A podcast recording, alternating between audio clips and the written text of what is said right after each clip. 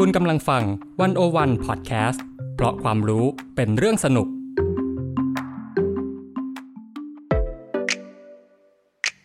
One-O-One In Focus เจาะไฮไลท์เด่น เศรษฐกิจสังคมการเมืองทั้งไทยและเทศโดยกองบรรณาธิการ The One-O-One dot world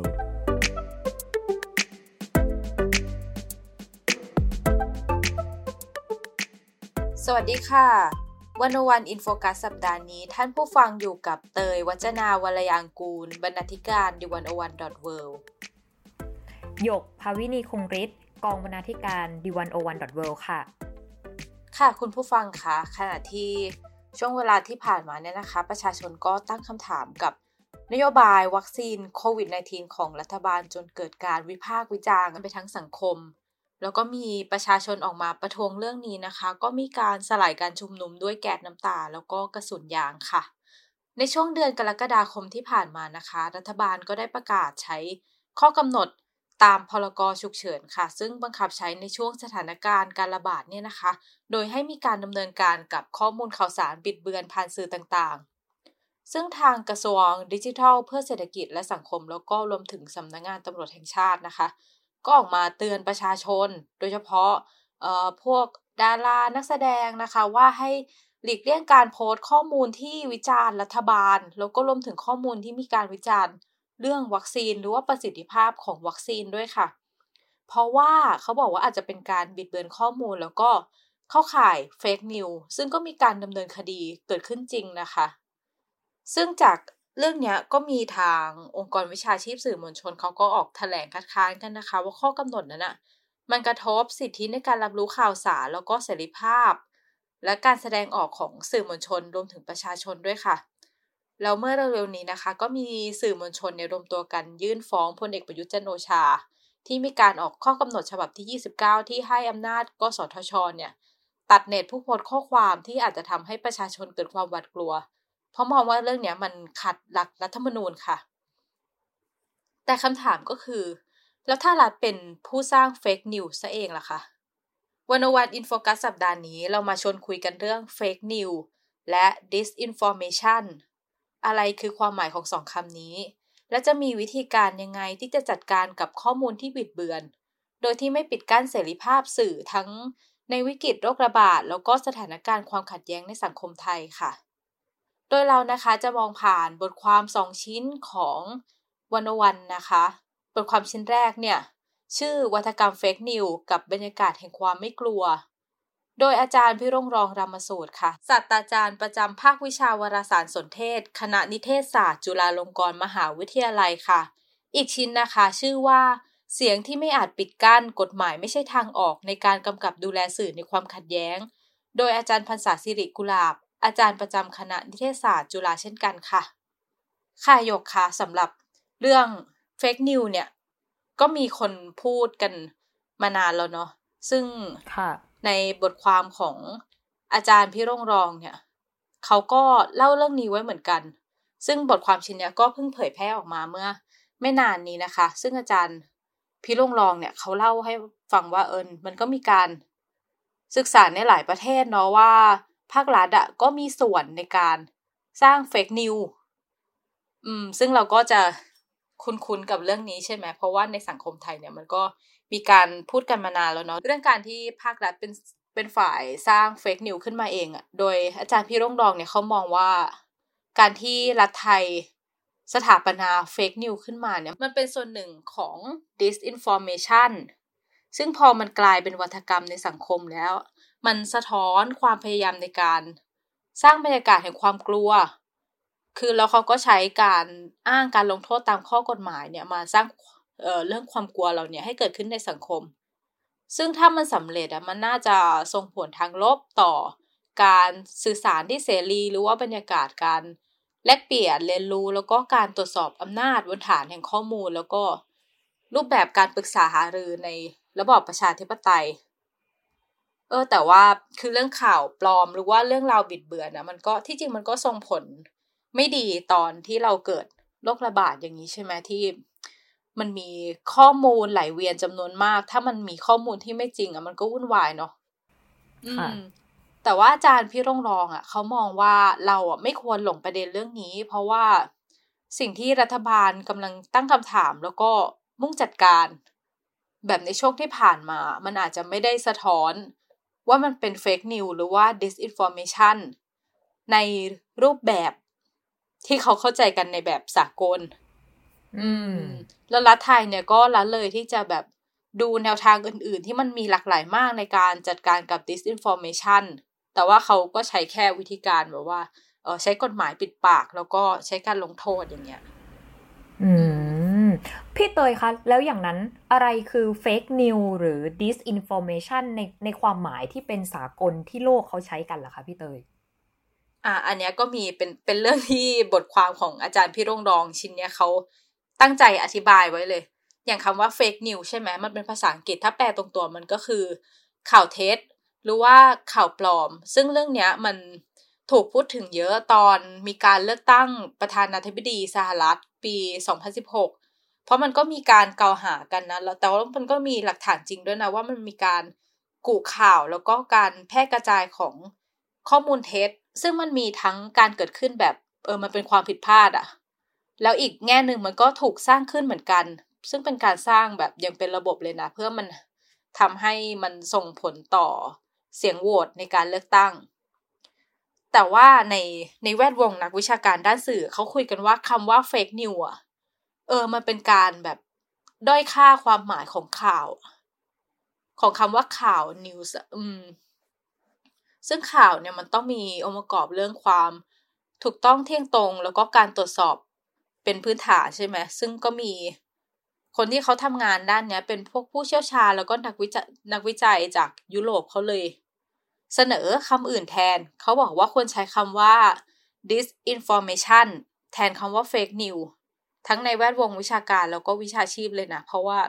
คำว่า fake news มันด้อยค่าใช่ไหมเราควรเราควรใช้คำว่า disinformation มากกว่า เออ แต่ที่จริงคำนี้ไม่ใช่คำใหม่นะ เพราะว่ามันเกิดขึ้นตั้งแต่ช่วงประมาณปี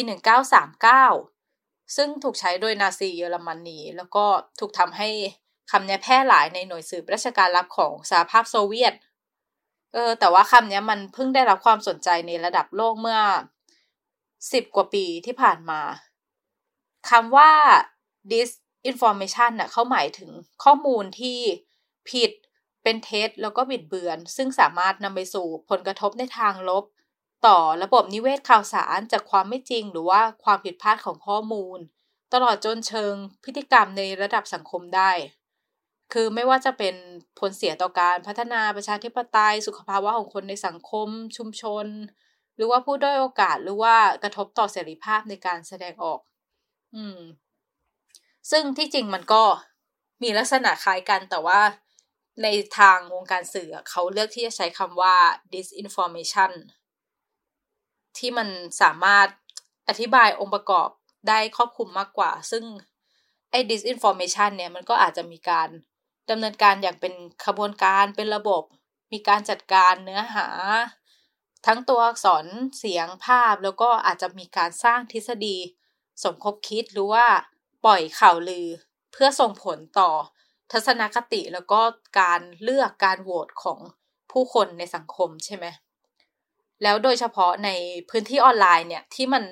มีปัญหามากโดยเฉพาะในการเลือกตั้งสหรัฐเนี่ย เออเขาก็บอกว่าในพื้นที่ออนไลน์มันมักจะมีการใช้ bot หรือว่าอัลกอริทึมที่เราก็รู้กันว่าในอย่างโซเชียลมีเดีย เออหลังๆที่เราจะเห็นว่าเอ้ฟีดเรามัน มันแปลกๆ เช่นเราอาจจะ เออเราอาจจะไม่เห็นความเห็นของคนที่เป็นแบบอื่นกับเรา เราจะเห็นข่าวในลักษณะแบบหนึ่งมันเกิดจากการจัดอัลกอริทึมเนี่ยที่เออประมวลมาจากแนวโน้มหรือว่าอาคติทางการรับรู้ของเราเองเออทำให้เราเนี่ยเจอแต่ข้อมูลที่มันแบบถูกใจถูกจริตเราแล้วมันก็อาจจะมีผลแบบไปช่วยตอกย้ำอคติเดิมที่เรา มีอยู่โดยเขาอาจจะฟีดแบบพวกเพจหรือว่า คนอื่นๆ ผู้ใช้คนอื่นที่มีอคติมีความเห็นแบบเดียวกับเรา อืม แต่ว่าพอเกิดช่วงโควิดอะไอ้ disinformation ที่มันแพร่ระบาดแล้วมันก็ส่งผลกระทบด้วยเนี่ย เออ มันนำไปสู่ปรากฏการณ์ disinfodemic เออ มันเป็น อันนี้เป็นคำใหม่ เริ่มเริ่มซับซ้อนเริ่มซับซ้อนคำเริ่มซับซ้อนพี่เตย เออมันเป็นการผสมคำระหว่าง disinformation กับ epidemic ซึ่งแปลว่าโรคระบาด อืม คือมันหมายถึงเออเรื่องการข่าวปลอม ข่าวกุที่เกิดขึ้นเป็นปรากฏการณ์ในช่วงโรคระบาดใช่ไหม แล้วเขาก็มีงานวิจัยของยูเนสโกที่ที่ยูเนสโกเป็นคนเผยแพร่ออกมา บอกถึงแก่นสำคัญ 9 ประการของเนื้อหาที่จะปรากฏใน disinfodemic ซึ่งอันเนี้ยคือเรื่องที่เราพูดกันว่า เอ๊ะ แล้ว disinform เอ่อ disinfodemic หรือว่า disinformation ในช่วงเนี้ย ตามแบบสากลน่ะ มันควรเป็นยังไง ซึ่ง เออ งานวิจัยนี้เขามีบอกมานะว่า มันจะมีข้อมูลประมาณนี้ที่เกี่ยวข้องกับโรคระบาดนะหนึ่งคือเป็นการเผยแพร่ข้อมูลที่เกี่ยวกับต้นกำเนิดของการแพร่กระจายของเชื้อโควิดสองเป็นข้อมูลเท็จและสถิติที่ทำให้เกิดความเข้าใจผิด มักเชื่อมโยงกับรายงานอุบัติการของโลก แล้วก็อัตราการเสียชีวิต 3. เกิดผลกระทบทางเศรษฐกิจ แล้วก็ผลกระทบทางสุขภาพของภาวะโรคระบาด 4. การสร้างความเสื่อมเสียและไม่น่าเชื่อถือ ให้กับนักข่าวหรือสำนักข่าวที่มีชื่อเสียงหรือมีชื่อในด้านความที่เขาแบบน่าเชื่อถือมาแต่เดิม เออ แล้วก็ 5. วิทยาศาสตร์การแพทย์ โดยเฉพาะประเด็นเกี่ยวกับอาการของโรค การวินิจฉัยโรค การรักษา 6. ผลกระทบของโรคระบาดต่อสังคมและสิ่งแวดล้อม 7. เป็นเนื้อหาเรื่องเนื้อหาเกี่ยวกับการเมือง เช่น มีข้อมูลด้านเดียวกรอบข้อมูลเชิงบวกที่ถูกนำเสนอเพื่อลบล้างลบล้างความสำคัญของข้อเท็จจริงที่เป็นอุปสรรคในการทำงานของผู้มีอำนาจบางคน แล้วก็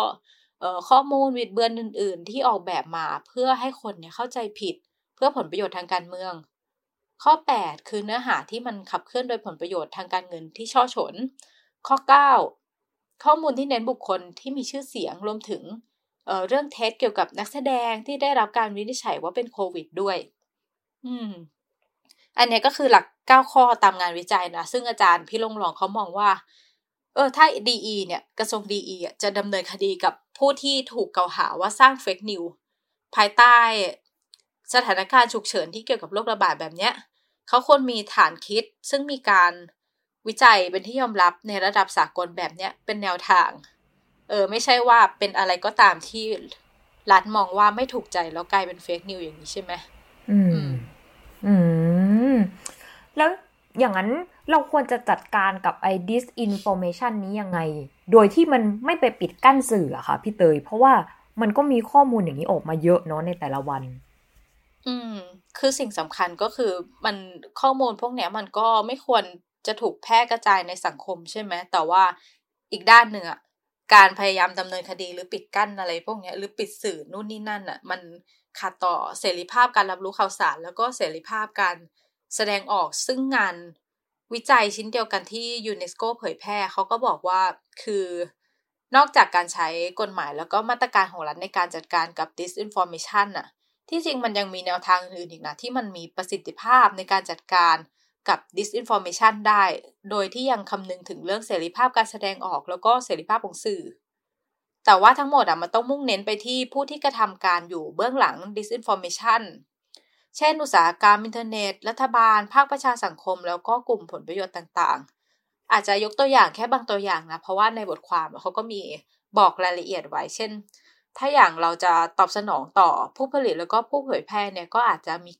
โครงการรณรงค์ต่อต้านข้อมูลบิดเบือนในระดับชาติ หรือว่าวิธีตอบสนองในแง่กลไกการผลิต แล้วก็เผยแพร่เนี่ยก็อาจจะเข้าไปตรวจสอบเรื่องกลไกอัลกอริทึมหรือว่าอยู่เส้นทางการหารายได้ของขบวนการ แล้วก็อีกส่วนที่สำคัญไม่แพ้กันก็คือการตรวจสอบข้อเท็จจริง อืม ซึ่งเอ่อมันยังมีวิธีการหลายอย่างมากกว่านี้นะ ซึ่งมันไม่ได้หมายความว่า อะ เราจะจัดการกับข้อมูลบิดเบือน เราต้องไปจับคนนะเพื่อให้หยุดเผยแพร่ข้อมูล แต่ว่าวิธีการเช่นเนี้ย ก็อย่างที่บอกนะว่ามันต้องอิงอยู่กับไอหลักเก้าข้อที่มันเป็นที่ยอมรับในทางสากลว่าเอออันนะมันเป็นเรื่องการบิดเบือน ซึ่งเกี่ยวข้องกับเรื่องนั้นไม่ใช่ว่า เอออยู่ๆเราคิดว่าเรื่องนี้มันมันไม่ถูกใจแล้วมันจะเป็นเฟกนิวอะอืม อืม มันก็มีอีก อีกหนึ่งข้อที่คนแบบตั้งคำถามเหมือนกันนะคะพี่เตยว่า แล้วถ้าเรามองกลับกันอย่างเงี้ยเท่าที่ฟังมาก็จะมองในภาคสื่อหรือภาคประชาชนใช่ไหมคะ แต่ว่าปัญหาใหญ่ก็คือว่า รัฐเองอะก็อาจจะเป็นผู้ผลิต disinformation ได้ด้วยหรือเปล่า เออเรื่องนี้อาจารย์พี่รงรองมองยังไงคะพี่เตยเออใช่คือ อาจารย์พี่พี่รงรองเขาก็มองว่าเราเรื่องสำคัญคือเราต้องไม่มองข้ามนะ ว่ารัฐก็เป็นผู้ผลิต disinformation โดยเฉพาะในบริบทโรคระบาดแบบเนี้ย คือมันมีงานวิจัยเกี่ยวกับ disinformation ในเอเชียนะเขาก็ชี้ให้เห็นว่า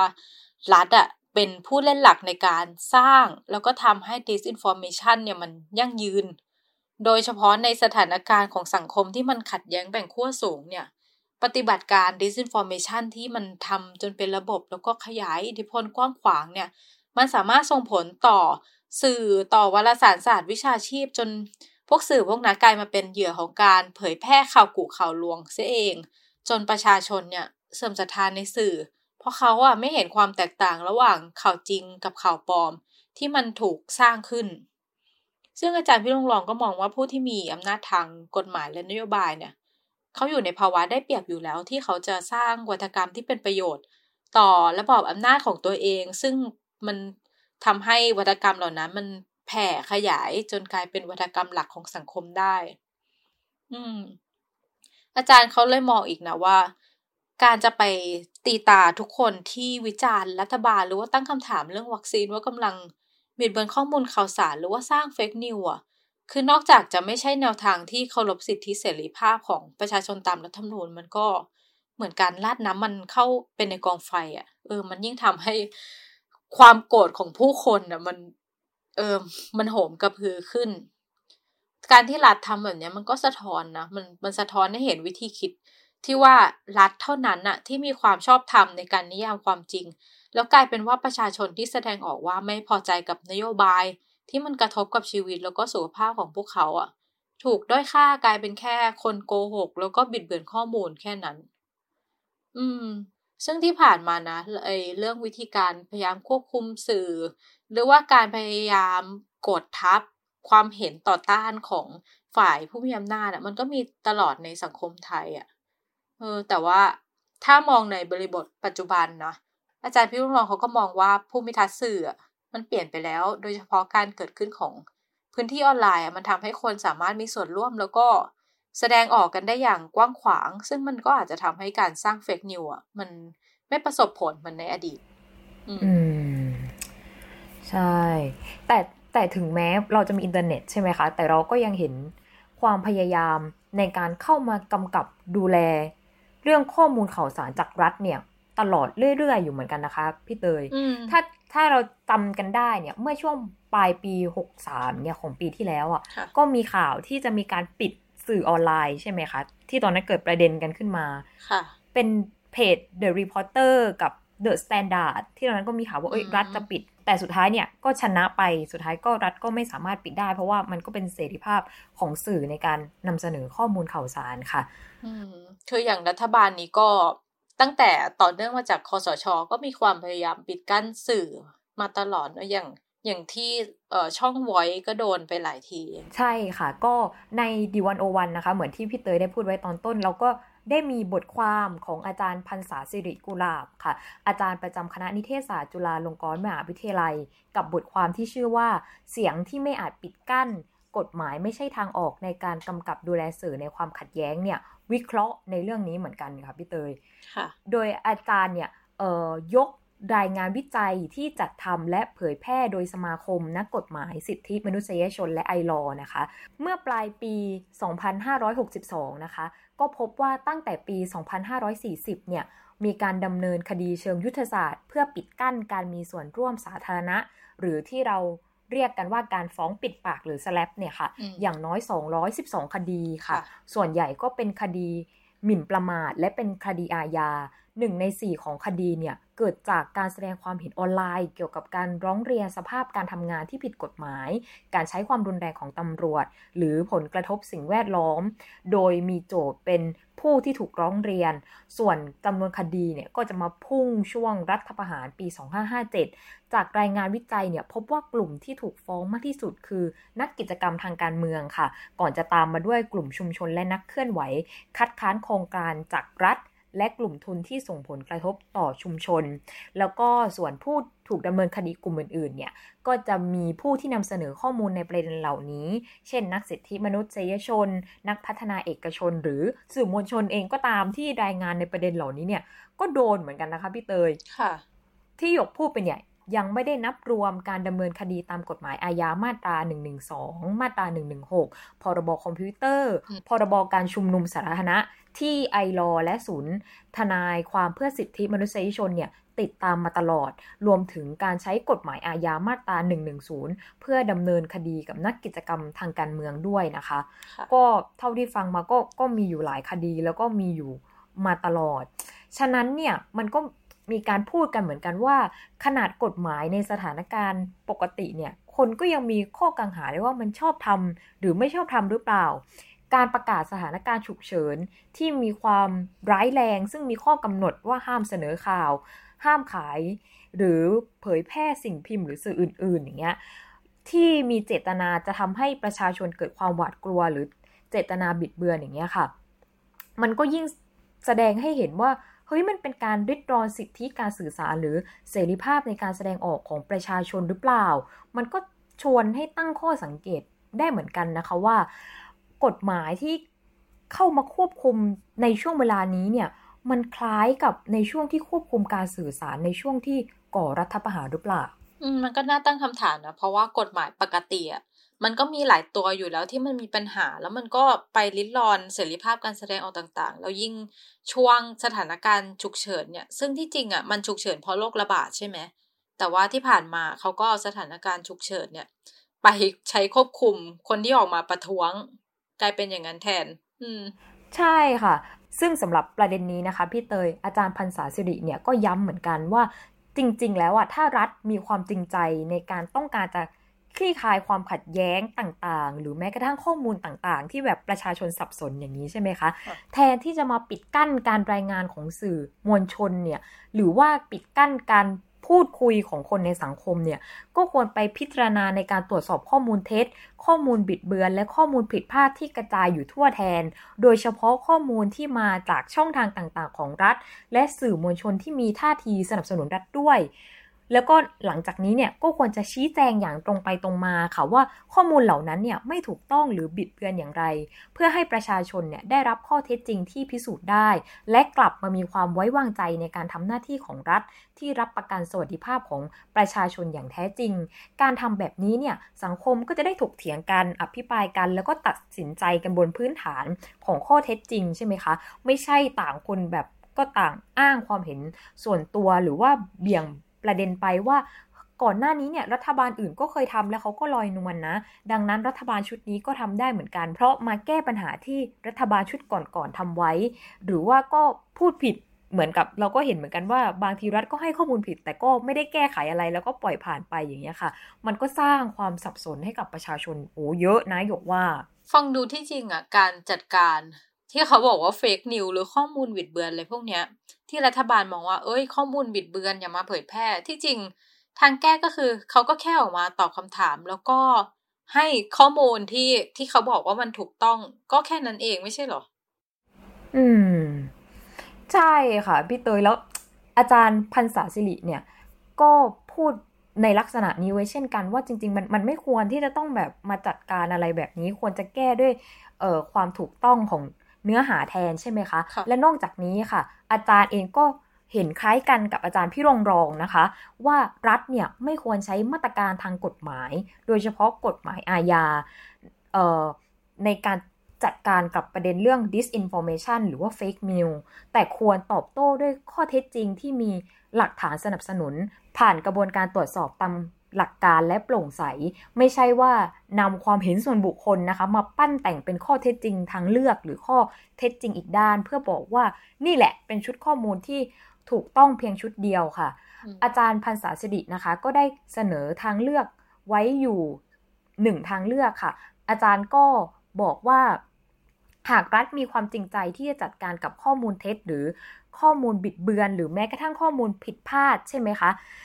หรือข้อมูลที่รัฐเองเห็นว่าเฮ้ยขัดต่อกฎหมาย ไม่เป็นประโยชน์ต่อการหาทางออกจากวิกฤตสังคมอย่างมีส่วนร่วมเนี่ยก็ควรดำเนินไปตามกลไกการกำกับดูแลเนื้อหาของผู้ให้บริการแพลตฟอร์มค่ะ โดยอาจจะรายงานไปที่ผู้ให้บริการแพลตฟอร์ม เลยก็ได้ว่าช่วยตรวจสอบให้หน่อยได้ไหมว่ามันมีการละเมิดนโยบายหรือมาตรฐานในการใช้แพลตฟอร์ม หรือไม่ แต่ทั้งนี้ทั้งนั้นเนี่ยมันก็เป็นสิทธิ์ของแพลตฟอร์มเหมือนกันนะคะ ที่จะพิจารณาว่าเขาจะระงับหรือไม่ระงับ ก็ต้อง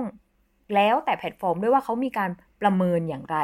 สำหรับประเด็นเรื่องนี้ค่ะพี่เตย ค่ะ ที่จริงคือแพลตฟอร์มต่างๆ เขาก็มีมาตรฐานชุมชนของเขาอยู่แล้วเนาะ เช่น แบบไม่ไม่เป็นความรุนแรง ลามก หรือว่าการบูลลี่คนอื่นอย่างเงี้ย คือมันก็มีมาตรฐานที่เป็นสากลอยู่แล้วที่จะมาควบคุม อาจารย์พรรษาสิรินะคะพี่เตยก็ได้ทิ้งท้ายไว้อย่างน่าสนใจค่ะว่า ในขณะที่สื่อมวลชนเนี่ยทำหน้าที่รายงานข้อเท็จจริง และนำเสนอข้อค้นพบเชิงวิชาการ เพื่อแสวงหาคำตอบจากหลักมุมมองใช่ไหมคะว่าเราเนี่ยจะก้าวผ่านสถานการณ์วิกฤตอย่างนี้ไปได้อย่างไร จริง ๆ แล้วรัฐเนี่ยก็ควรทำ หน้าที่ที่พลเมืองในสังคมประชาธิปไตยเนี่ยคาดหวังก็คือว่าใช้กลไกทางการเมือง ในการสร้างพื้นที่สาธารณะที่ปลอดภัยค่ะ เพื่อให้รัฐและฝ่ายต่างๆเนี่ยได้สื่อสารกันด้วยข้อเท็จจริง และเหตุผล ด้วยความเคารพต่อกันและเท่าเทียมกัน ไม่ใช่ว่าใช้อำนาจเข้าข่มขู่ปราบปรามเสียงที่วิพากษ์วิจารณ์เพราะคิดว่าเดี๋ยวเสียงที่ตะโกนอยู่เนี่ยก็คงจะเงียบหายไปใช่ไหมคะ เพราะเสียงที่ประชาชน โดยเฉพาะคนที่เติบโตมากับสื่อดิจิทัล ส่งกันผ่านพื้นที่ออนไลน์เนี่ยไม่มีทางที่จะเงียบลงได้ และจะยิ่งกึกก้องกว่าเดิม จนอาจจะกลบเสียงของรัฐในเร็ววันด้วยค่ะ หากรัฐเนี่ยยังคงแข็งขืนที่จะใช้อำนาจและความรุนแรงในการจัดการค่ะ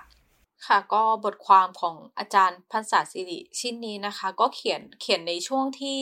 มีการประท้วงแล้วก็ขัดแย้งกันอย่าง ขึ้นสูงมากในสังคมไทยในช่วงปีที่ผ่านมานะคะ ซึ่งแต่ว่าวิธีหลักคิดเรื่อง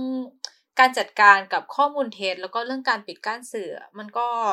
มีแนวทางคล้ายกันในทั้งเรื่องโรคระบาดหรือว่าการจัดการกับความขัดแย้งทางสังคม ซึ่งรัฐควรระมัดระวังในการใช้วิธีการที่เขาคิดว่ามันเป็นการแก้ปัญหาเรื่องข่าวบิดเบือนเนาะเพราะว่ามันกลายเป็นการละเมิดสิทธิมนุษยชนเรื่อง การแสดงออกเรื่องเสรีภาพในการรับรู้ข่าวสารของประชาชน ซึ่งมันไม่เป็นผลดีเลยใน